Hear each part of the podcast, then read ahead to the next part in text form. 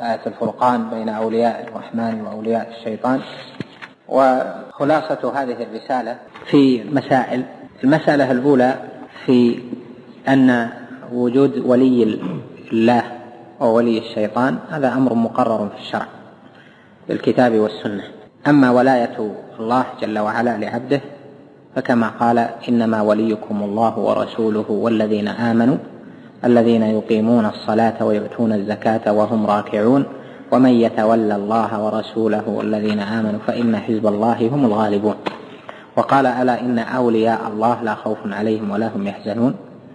وفي ولاية الشيطان آيات كثيرة. إنما سلطانه على الذين يتولونه والذين هم به مشركون. وقال إنما ذلكم الشيطان يخوف أولياءه فلا تخافوهم وخافون إن كنتم مؤمنين. والآيات في ذلك كثيرة ساقها الإمام في أول البحث. المسألة الثانية في تعريف ولي ولي الله وتعريف ولي الشيطان. وأن ولي الله الولي هو كل مؤمن تقي ليس بنبي.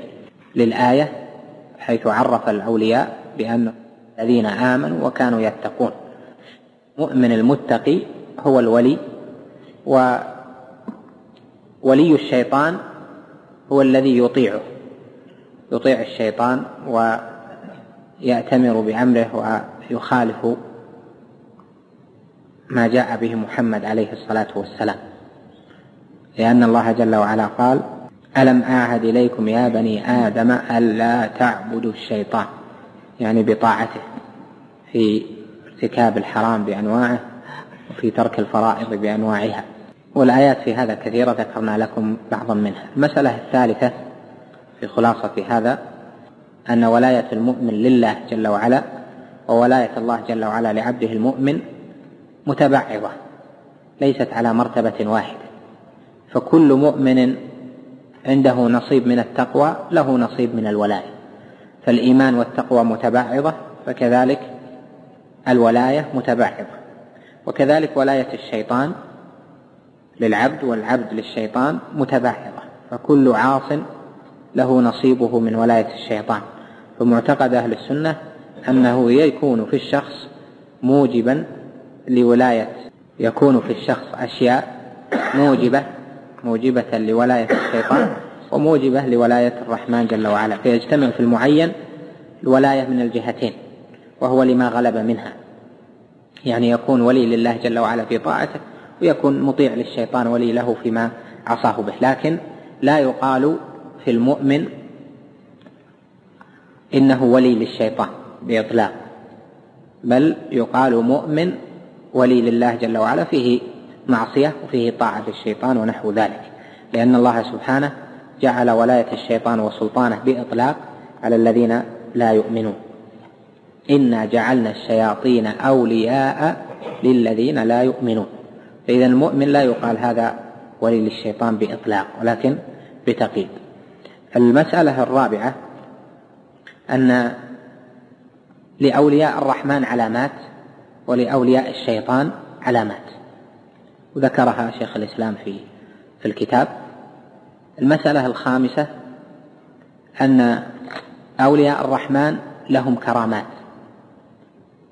والكرامة عرفت بأنها أمر خارق للعادة يجري على يدي ولي وأن حصول الكرامة لا يعني رفعة من حصلت له على من لم تحصل له بل قد يكون من لم تحصل له كرامة أرفع ممن حصلت له كرامة هذا قررها في كتابه. وما يحصل لأولياء الشيطان من خوارق هي خوارق شيطانية. من جهة الشيطان يعينهم وليس الله جل وعلا يكرمهم بذلك ليسوا بأهل للإكرام. فإذا يجب أن ينظر في الفرق ما بين ولي الرحمن وولي الشيطان من جهة العمل جهة طاعته لله ورسوله وليس ذلك عماده الخوارق. قد تحصل الخوارق الشيطانية لبعض الناس. المسألة السادسة أن المبتدعة من هذه الأمة والمشركين والذين يتعلقون بالقبور ويتعلقون التعلقات البدعية والشركية بالمعظمين هؤلاء تعينهم الشياطين على أشياء غريبة بأنواع التي ذكرها وأصناف أطال فيها من أمور علمية وأمور قدرية وأشباه ذلك أو أنواع هذه الأجناس هذا كله إذا كان لمن ليس على الإيمان والتقوى يعني آه، أن أهل الشرك والبدع تحصل لهم أمور خوارق وهذه من جهة إعانة الشياطين لهم بأمور كثيرة من تكليمهم الموتى ومن حصول أنواع المعلومات والمعارف وأحيانا يكون شفاء مرضى وأحيانا يشفى بقراءته وأحيانا يشفى بمسه بلمسه أو أو بكتابته أو ما أشبه ذلك. كل هذا يكون من الشيطان. الشيطان الذي ينخذ المرء ويوجع ثم إذا أتى هذا المشرك والمبتدع فحصل منه بعض الأشياء رفع يده مثل ما قال ابن مسعود إنما ذلك الشيطان ينخسها ينخسها بيده. فهذا أيضا فرقان مهم في أن أهل الشرك والبدع والتعلقات الشركية بالقبور والأوثان ليسوا بأهل لكرامة الله جل وعلا بل هم أهل لإهانة المولى جل جلاله ولكن يحصل لهم خوارق من فعل الشياطين.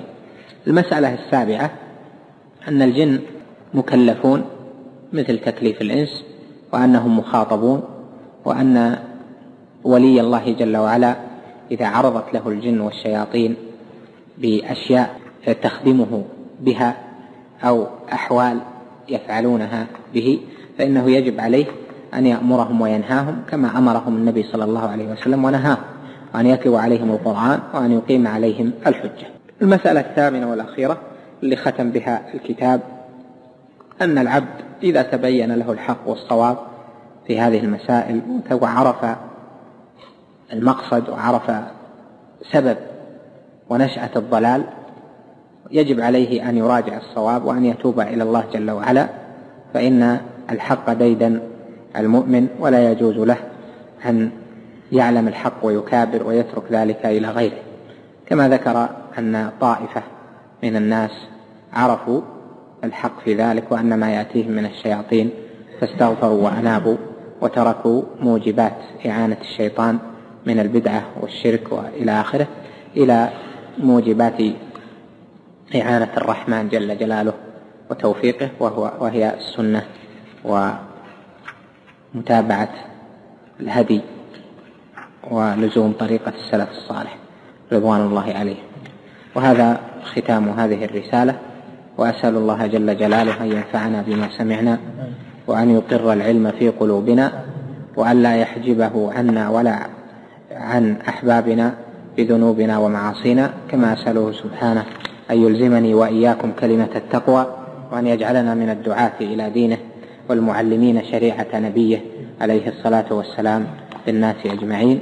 إنه سبحانه جواد كريم وصلى الله وسلم وبارك على نبينا محمد.